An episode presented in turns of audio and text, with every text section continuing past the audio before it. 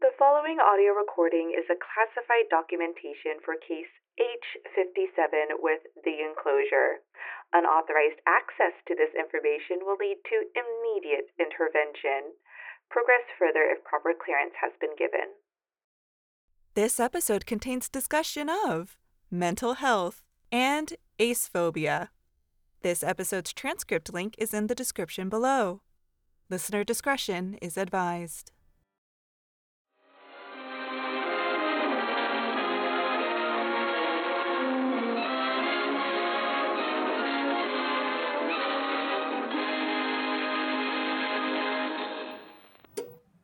So, what'd you think? I liked it a lot, actually. Yeah, I hoped you would. The comedy seemed like your thing. Mm, it was funny. I liked the rapport between the main three. They, they had good chemistry. I hope they had fun filming it. Ah, shoot, their dynamic is the best part of the movie. I really think it should have ended with them being poly, though. What do you mean? I just think that Nolan and John's whole banter back and forth could have led to a good enemies to lovers kind of thing. And then John's relationship with Bishop, if that's canon then, I think the rivalry sort of relationship could also totally work. And hey, they're all driven by similar things and they have shared interests, so that's always a plus. So like, all of them dating each other? That what you mean? Yeah, I think they make a cute polycule, a, a throuple, if you will. Have you ever been in a polycule? It sorta... It kinda happened by accident and entirely online, which was extra hard considering the spotty connection on the farm. None of us really knew what we were doing, and none of us really knew what we wanted out of relationships, so the whole thing ended up kinda crashing and burning real bad. I learned a lot about myself, though, and what to avoid in the future, so I think it was worth it in the end. uh, uh. Huh. Did you like having multiple partners? I can see the appeal, but I think it also sounds kinda exhausting.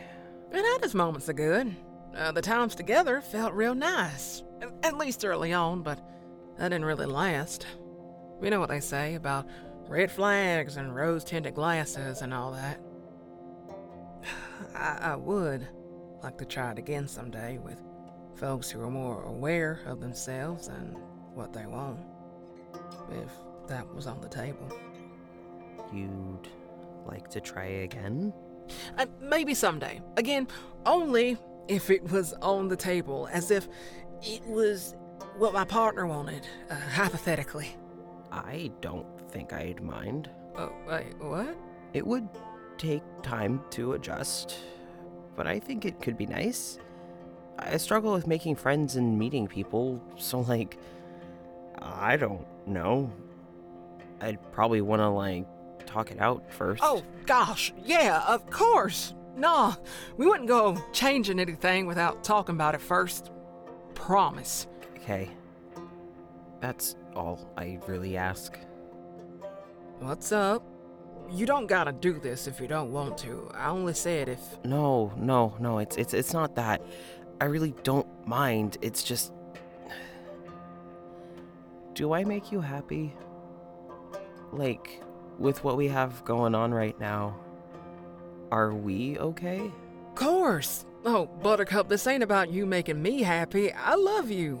That ain't changing. Promise. Hmm. Sorry, I've just... I've been feeling a little worried lately. So when you... When the idea of you dating others came up, I'm... I'm genuinely fine with it.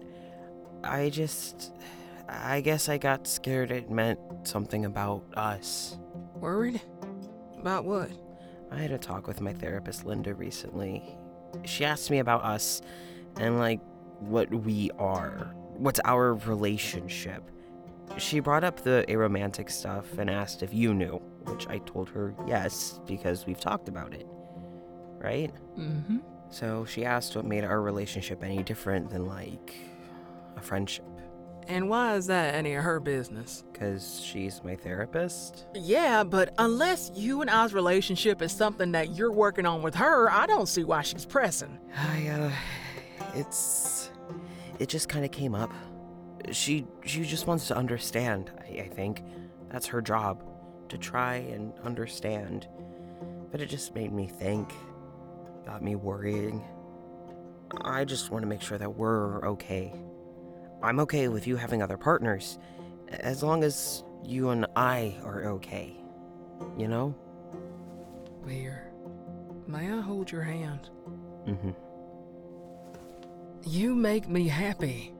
We make me happy.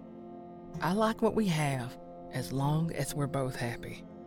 I like being your boyfriend, and having you as my partner is such a treat.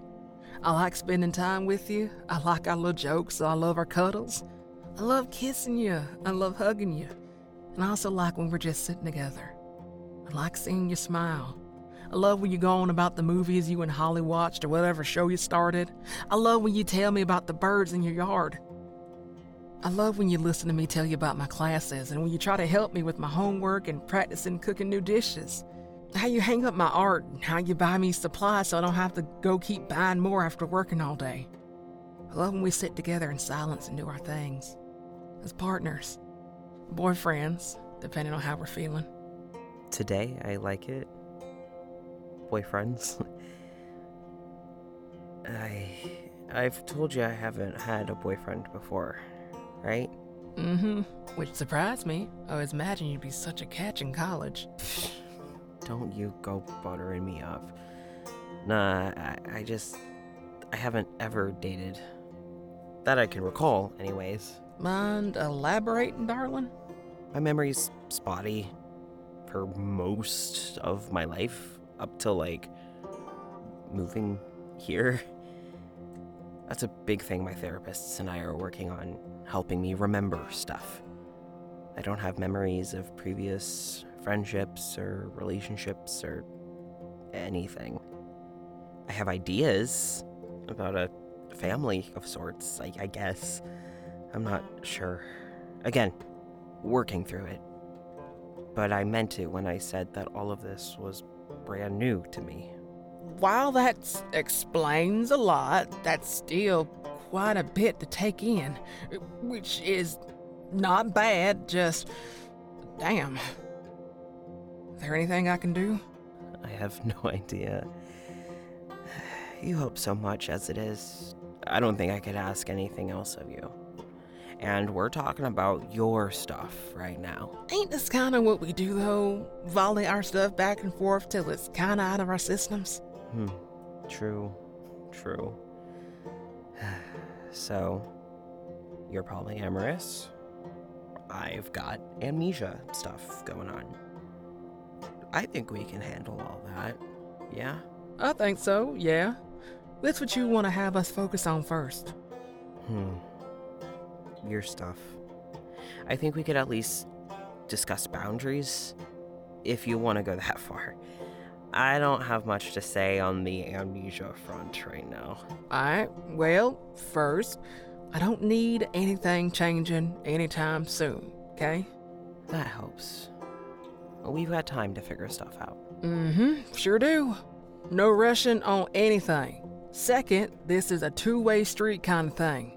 We both got to be down for something for us to do it, especially if it involves us, right? Right. Hey, can I pick the next movie? I'd like to kind of just sit with everything that's been said for a bit, if that's okay. I think that sounds great. How about I get dinner going and you get the movie picked out? Would you be able to help me cook, or would you rather sit and rest? As long as I'm given clear instructions, I can help cook. Can do. How about some sloppy joes and coleslaw?